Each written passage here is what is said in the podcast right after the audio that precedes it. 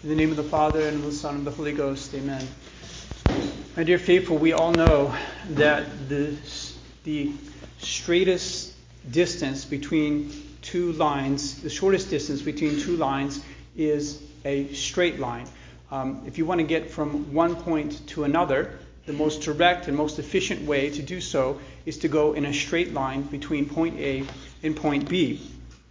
And when, whenever we're traveling, we usually want to do so as efficiently as possible. For whatever reason, we want to arrive at that destination. That is our goal. That's the whole purpose for us traveling is we want to reach that point B. And so we look for the best path to travel so that we can get there as quickly as possible.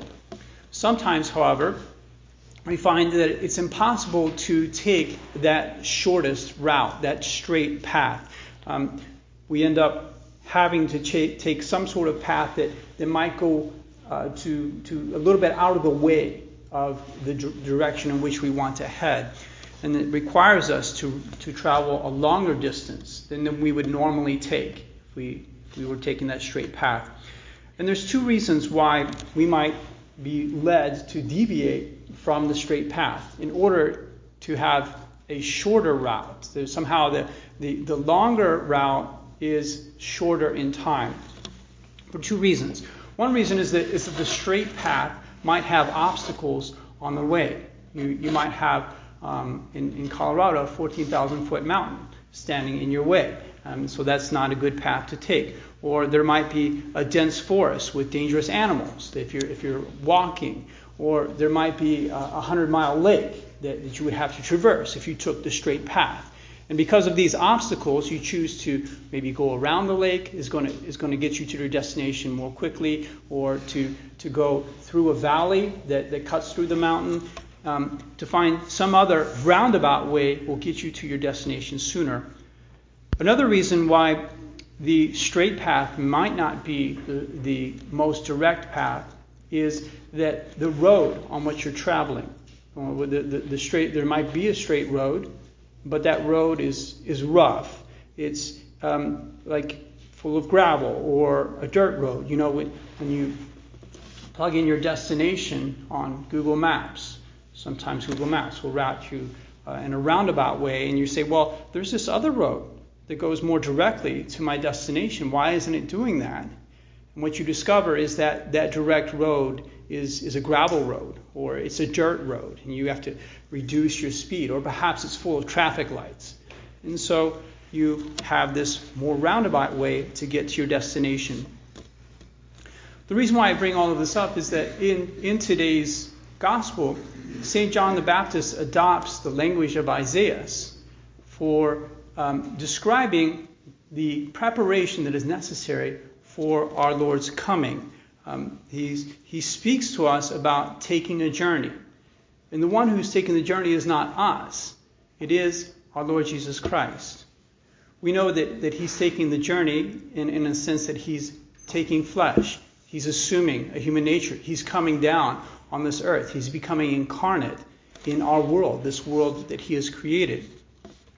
And we are meant to be like those construction workers on the highway who are working so hard to make a, a, very smooth and straight path for you to get from point A to point B.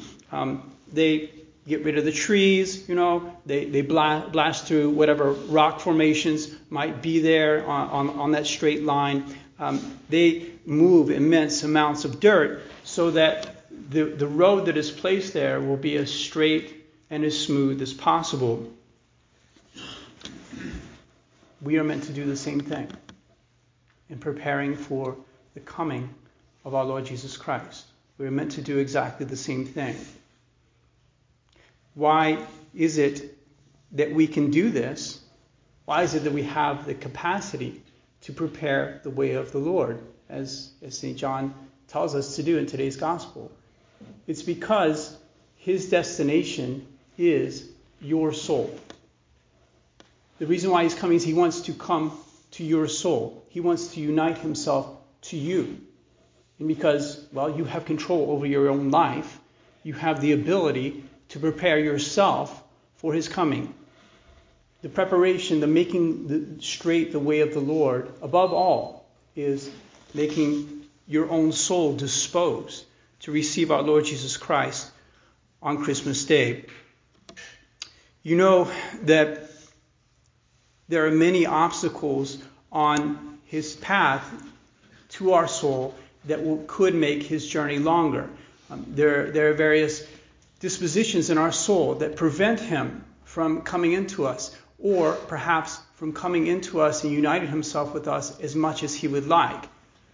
And St. John the Baptist indicates to the people of his own time, and, and therefore also to us, what the, really the, the main and sole obstacle is, and that is our own sins. Because he was the, the precursor, because he was given this mission by God to prepare the way of the Lord, he went about preaching a baptism of repentance. He said to them all, Repent of your sins, change your life. Um, make this, this, the Greek word was metanoia, make, make this change of your life.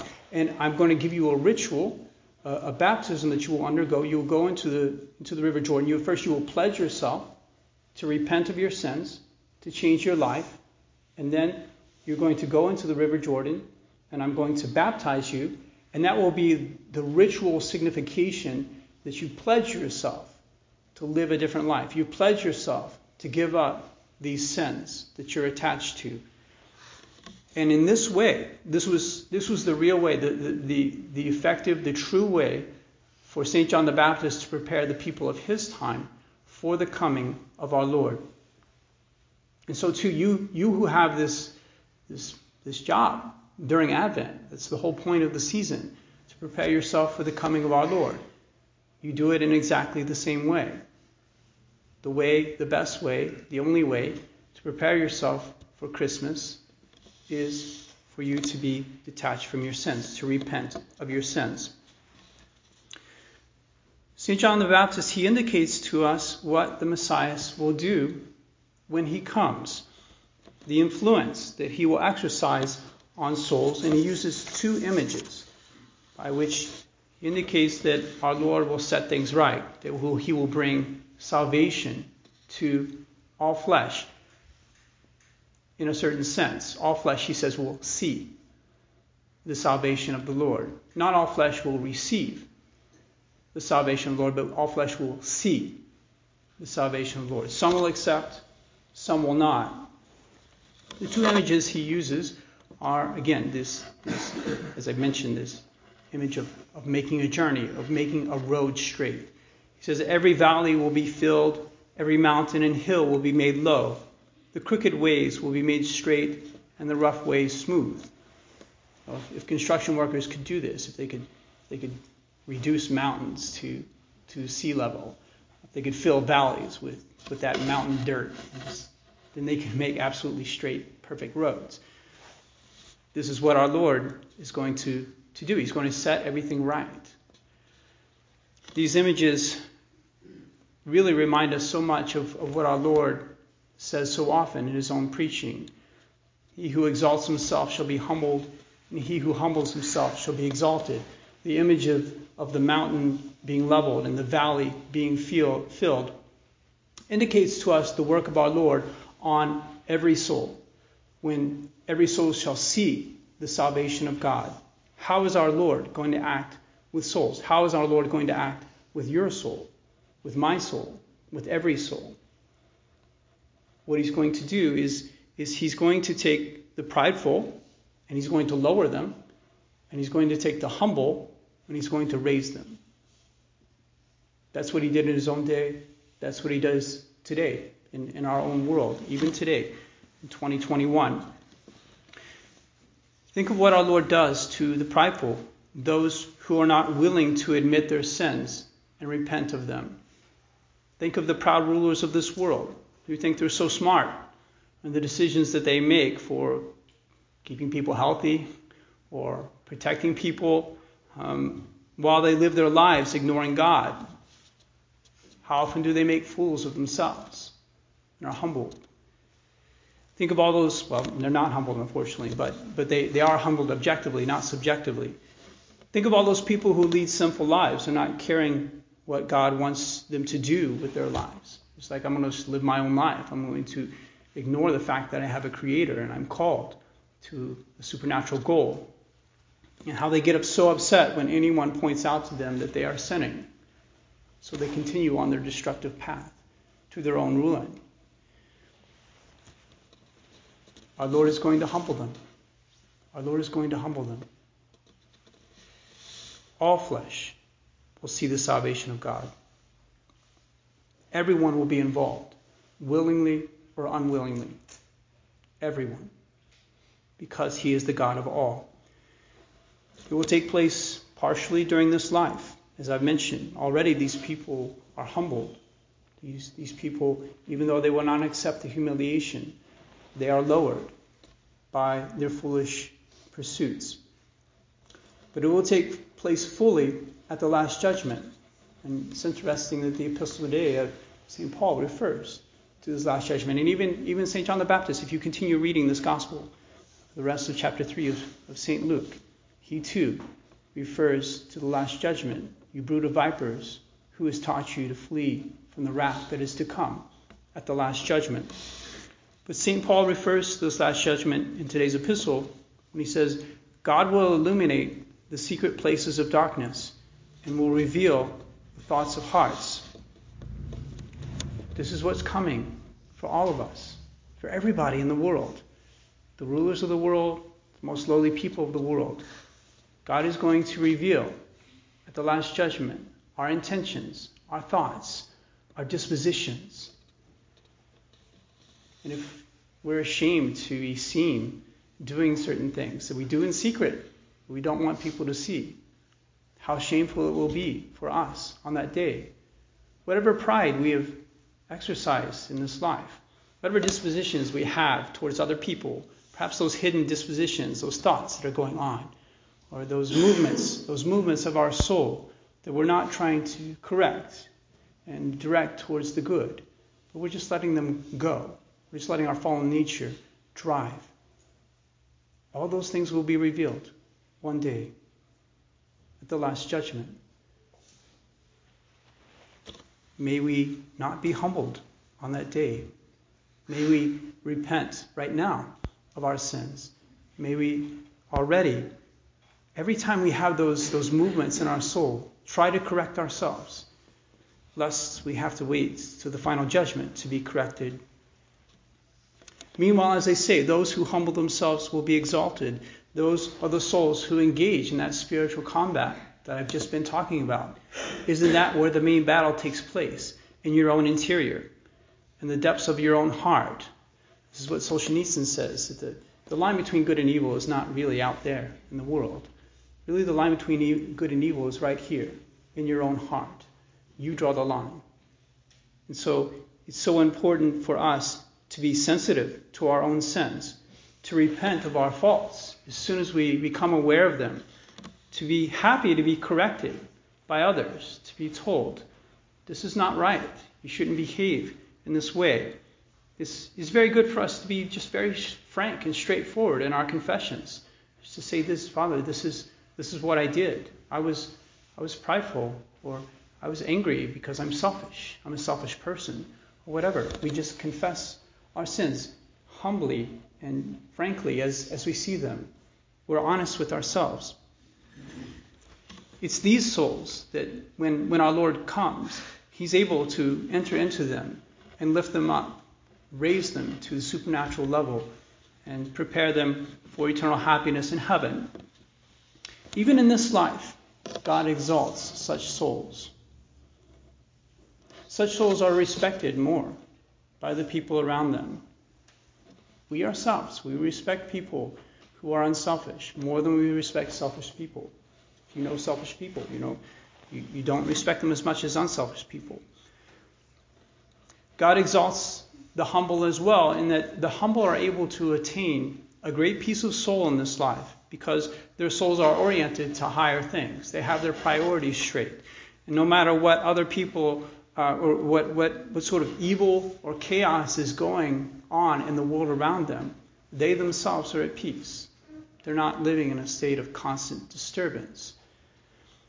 And then it's a striking thing that, that those who have this humility, this true humility, not a false humility, but a true humility, they have an incredible strength more than, than other people because of the fact that they're always able to pursue their, their goals in this life. They know what their goal is, they know where they're headed, and they're always able to accomplish what, they what they want to do in this life. And this is an incredible, it gives an incredible strength to someone, saying, I, am pursuing a supernatural goal in this life. And no matter what happens to me, if, if I suffer, if I'm joyful, if things are going well, if things are going badly, nothing can keep me from pursuing this supernatural goal. I can always be journeying towards heaven.